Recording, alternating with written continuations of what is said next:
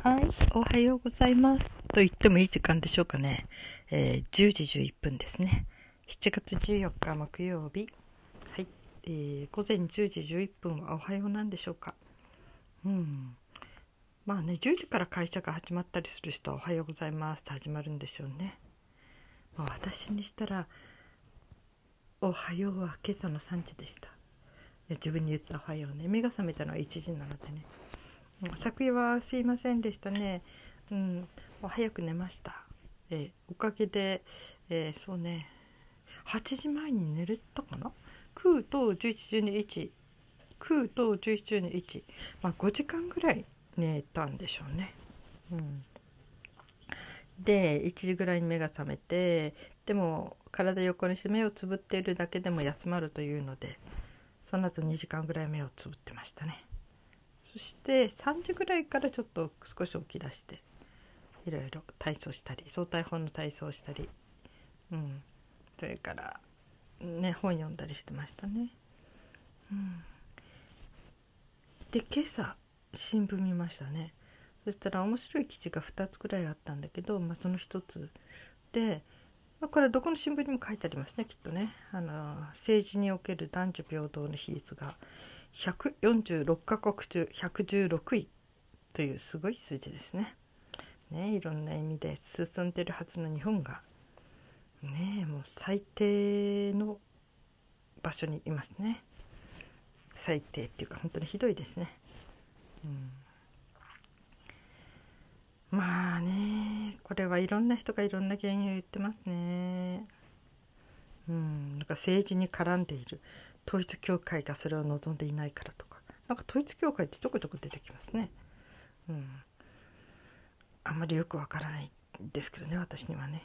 それとかそうね。とにかく政治の管理職管理のところに女性が少ないっていうことで、まあ、政治の関係の人が全体がねそういうふうになってるって言ってますね。それからあとなんかのこの間誰か言ってましたね。あの演説えー、奥さんが奥さん女性がね赤ちゃんを背中に背負ったまんまおんぶしたまま選挙演説をしてたらそれはいけないダメだということを言われたと。うん。ああそうなんだっていうそういうルールがあるんだみたいなね。うん。なんかねそういうこともちょっと子育て中の母親とか女性がそこでやりにくいことになってるんでしょうね。いろいろとそういう細かな規則っていうのが、ね、思わぬところで、えー、なんか男女の非平等というものを阻んでしまったりもするんでしょうね。まあ、日本は何かと真面目というか細々と決めないとやれないところがあるというか決めたがる性質が多いというかね、まあ、そういうところがいろんなところで足を引っ張っていくのもあるのかなっていうふうにも思ってますね。うんこの男女平等ね。私の学校はね私が行ってた学校は小学校1年からずっと女子校だったんですね。カトリックだったので。でそこのシスターが校長先生が面白い話をしてましたね。中学校の時かな？なんか卒業式の時かな。高校の卒業式だったかな。その人の独特な考えとするのは男女は同じ学校とかね同じ場所にいるとお互いを必要以上に頼り合ってしまう。依存し合ってしまう。それだとお互いに成長がないので二十歳になってある程度人格の基礎ができるまでは別々に教育された方が良い。という考えでしたね。これは男性は男性の教育女性は女子教育っていう意味じゃなくてうん、要するにそこにいるということで一緒にいるということで必要以上にお互いに頼り合うというかね。まあ頼り合うってこともそうだしどっかで諦めてるところがあってなんかね生徒会長は男性みたいな、うん、女性は補助みたいな、うん、いつか私が大学進学であるした時に絶対その東大とかうんと行かない方がいいよって言われて行けるわけないんだけどね。要するにもう女子は女子女子その頃40年前。女性は女子としかしてしか扱われないからと。それよりは女子大に行った方があの思いっきり実験ができると。私化学の方科学の方の先生がねちょっと科学に進まないかって言ってくれてたのでなんかそういうようなことを言ってくれたことがありました、うん、そういう国なのね日本はって思いますね、うん、それとか男女のえっ、ー、と入学試験の合格者を同数にするために、えー、200何人の女性を落としたっていう大学も報告されてましたね。うん、きっとそれだけ女子が多かったんでしょうね。だけどそれも考え直さなきゃならないだろうというふうに言ってましたね。そういうところでまた女性のいろんなのあの進出というか伸びて勉強する意欲というかそういうのも阻んでったりするんですね。変なところで男女同数出てきますね。まあ、私はあのありがたいことに小学校の1年の3学期からずっと女子校で来たおかげであまり男女差別というのを知らずに来たんですよ学校では。うん、よくね今は違うかもしれないけど出席簿で男性が先に呼ばれるとかなんかそういうことも全然知らないし、うん。あのー、さっきのシスターが言ってた校長先生が言ってた必要以上に頼り合うということもね、うん、だから女性しかいないから全て女性がやるんですね。もちろん生徒会私たちは姉妹会と言ってましたけどね。姉と妹の姉妹会のもちろん会長から全部女性だし女性しかいないから女性が全てをやるんですね。多分共学の学校では男性が割と主にやる仕事やりたがる仕事を全て女性がやりますね、うん、だからいつかねあのちょっと教会知り合いの方のサークルの方でみんなで私が女子校の友達を連れてったんですよ。そのそこでワークキャンプって働くキャンプっていうかな働くことをする場所だったんですね。あの学生たちがしてその時にうち私の友達、まあ、女子高育ちの女の子たちがね、えー、何人かの女の子でみんな教団かなんかものすごい重いものを運んだんですよ。それを見て教学に行ってた女の子がこれだから女子校の女の子は嫌だって。何でも女性でやりやろうとするそんな重いものね。男の人に任せればいいのに。なんでかっこ悪いと思ったんでしょうね。女性だけが全部で運んでるのが。なんかそういうふうに言われたのもすごく意外だったんだけど、まあ、私たちはそうですね。どんな思い例えば教団とか、ね、そういうものだったら要するに人数で運べばできますからね、うん、そういうものは何人も集まってはよっしょいって持ち上げるし。だからもともと男性に頼るという発想がないので全部女性たちで工夫してやる。力が足りない時筋肉が足りない時はね筋力がね、うん、だから多分その勉強に関しても伸び伸び異性とか男性の目を意識しないで伸び伸びと勉強してこれましたね。ということは本当に良かったことだと思います。うん。確かにね。この頼っちゃうとかどっかでこれは男の仕事女の仕事みたいな。本当は女性もできるんだけどいやちょっと男の人の面目立たないんじゃないかとかね。なんかそういうことからして自分ができないふりをするとかね、うん、ありましたね。あるったのかもね。で大学になって初めて私は男性がものすごいところ入ったんですね。でそれでも執行部の方の仕事をちょっとしてた時にやっぱりなんかみんなの前で喋る時に「いや私女性の私が喋んなくても」って嫌がられるんじゃないか。なんかそんな出しゃばんなくても男の人全部やってめんどくさいみたいな。その方がきっと受けもいいと思うしとか思ったんだけどあれ今考えたら逆でしょうかね。女の子が喋った方がみんな聞いてくれたかな？なんて今は思うけどただそれぐらいこうどっかで諦めてるとこがありましたね。女性が喋っても誰も重きを持って聞いてくれないっていうようなね。うん。そんな感じ。だから男同士はガンガンってもう本当にもう油汗流しながらもうすごい勢いで議論し合うんだけど、うん、それをこう遠目に見て、うん、なんかねうん、っていう感じだったかな。まあそんなんでね。でもそのシスターが言ったその頼り合うということは本当にあるような気はしますね。うん。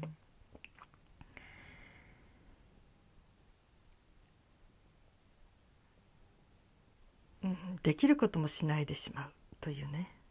こと。それ男性にとっても女性がいたらこれ女性の仕事とか女性がいたら女性女の子に任しとけみたいなね。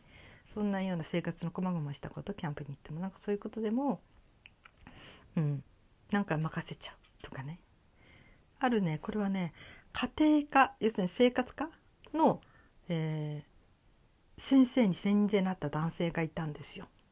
すごいですねそんな人がいたなんてね。でその先生がその生活科っていうものが男子に教える時にどれだけ重要なことかって男が教えるみんなが「家庭科の先生来るぞ」とかね「生活科の先生来るぞ」ってみんなどんな女性が来るんだろうと思って窓から見てるんだけど男がやってきたと。え男に習うの？みたいな。そんな感じだったらしいけどその人はとにかく自分が自立してねそれぞれの人が生きていくために生活科というのは男性もきちっとやっておくべきことだということで、うん、なんかすごくそれも感銘を受けましたね。うんまあね我が家ではね。も男女共学男女関係ありませんでしたね。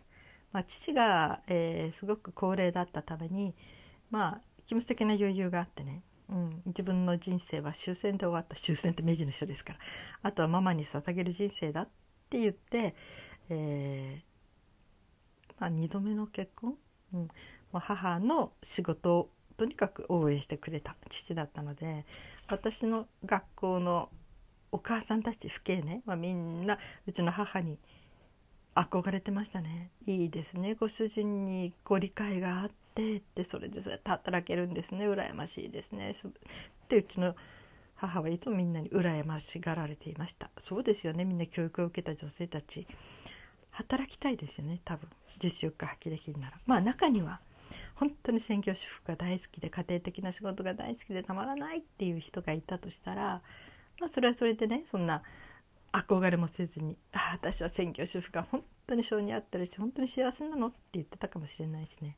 そういえばパールバックのね、えー、パールバック大地を書いたい人なんだけどね。この人の「若き女性のための人生論」っていう本がすごく面白くて私高校の時の、えー、哲学 哲学っていうかなの論文にそれ取り上げたんだけどそこで面白いこと言ってました。その女性は3種類いると。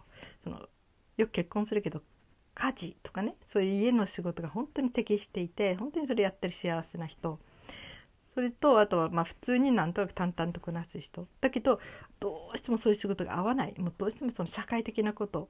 家事以外のことの方に能力発揮できるから家ではいつも不満を抱えている。とかもう働きたくてうずうずしている。子育てなんてやってられるかみたいなね。まあそういうふうに3種類。って一番まあもし結婚するのなら一番幸せなのはその家事が転職の女性ですね。うん、はいだからねこういう話を読む読むの面白い昔からあったことなんですねこういう男女の問題ってね。うん私が大学の時にもね女性論っていうのを取ってたんですよ。でそこで女の先生がいてその先生は国際婦人学会っていうところに日本から3人の代表の地で1人で出かけていく人で最終的には大学の学長にもなってましたけど本当に素敵な女性でしたね。男子学生にもすごい好かれててね。何て言うのかな。素敵とかっていうあの美人とかそういうタイプじゃないんだけどちょっと足悪かったんですけどね。生まれつき。なんか本当にその何て言うかな。頭脳明晰スパスパッとこう爽やかで、うん、そしてもう気さくで。うん。でもねその人が言ってましたね。あ何て言ったかな。息子さんがだこう中学生から息子さんのそばにいると本当幸せなんだって。ああもう本当にこの息子のためにどれだけいろんなことがしたかったかって言ってましたね。だけどその先生はとにかくあの自分の仕事が大変忙しかったからね。ただ息子のそばにいる時はうっとりしてたと言ってました。幸せで。で、まあ、仕事はまあいろいろとやってすごい私たちも婦人論っていう勉強いろいろしてきて面白かったんだけどね結構意外だったのは男子学生も多かったですねその授業を取ってるのはね。だからそうやって真剣に考えてる人もいたんだなこれから日本もまんざら悪くないかななんていうのも思いましたね。私ねあの昔で言うウーマンリブみたいな感じでなんか男女平等とか言って騒いでる人は好きじゃないんですよ。ああいうことはやりたくないんですね。ただ静かに淡々と、うん、あのやるべきことと自分がやれることとそれを能力を思いっきり発揮できるそういう女性たちを尊敬したしそういう人になりたいなって思ってました。はい。ああとね私ね7月の28日に、えー、ボイストレーナーに、えー、お試しで歌を習う日なんですよ、うん、お試しだから相当安い価格で実際に。ねえ。ー、そして私はね思ったんですね。それから2ヶ月後の9月の28日のポッドキャストでその成果を私は出そうかなと思ってます。この日1回でしょ。あと月に2回のレッスンがその間に4回入ると思うんですよね。4回3回4回ね。だから全部で5回受けれると思うんですね。それでどれだけマシな歌になるかということで自分で楽しみにしてます。もし練習しようと思ってます。必死で。うん。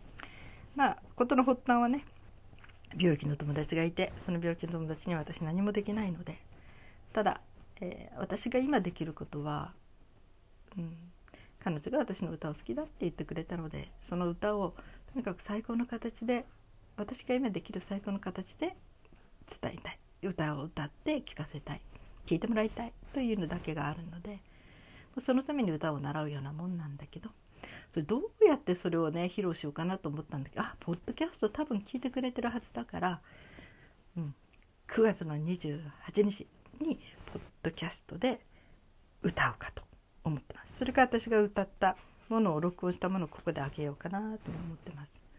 でね曲を何にしようか迷ってんですよね。まだ決まってないけどね。候補にあるのは「桜の花咲く頃」が好きだと言ってたのでその歌にしようかなとかね。うん。それからあの賛美歌でいうと「シュワレを愛す」これも好きだと言ってたのでこっちにしようかなとか、まあ、個人的にはねうんと「花」っていう誰の花？ななんだか隆さん。中隆さん「花」っていう曲も好きだしフランク・シナトラの「マイ・ウェイ」も歌いたいし、えー、マラリア・キャリーの「マイ・オール」もあれはしっかり習ったらもうちょっとマシにならないべかとか思ったりしていろいろあるんですけどねまあとにかくね9月の28日に私はこの場所で歌います。でレッスンの4回5回分の成果がちょっとでも現れるといいなって思ってます。はい、えー、それでは、えー、暑い日ですね今日も皆さん、えー、水分をちゃんととってでも冷たいものは飲みすぎずにちゃんとねとりあのしえ塩分もとって、え健やかにお過ごしくださいね。はい、えー今日も生きていてくださってありがとうございます。それではまた明日。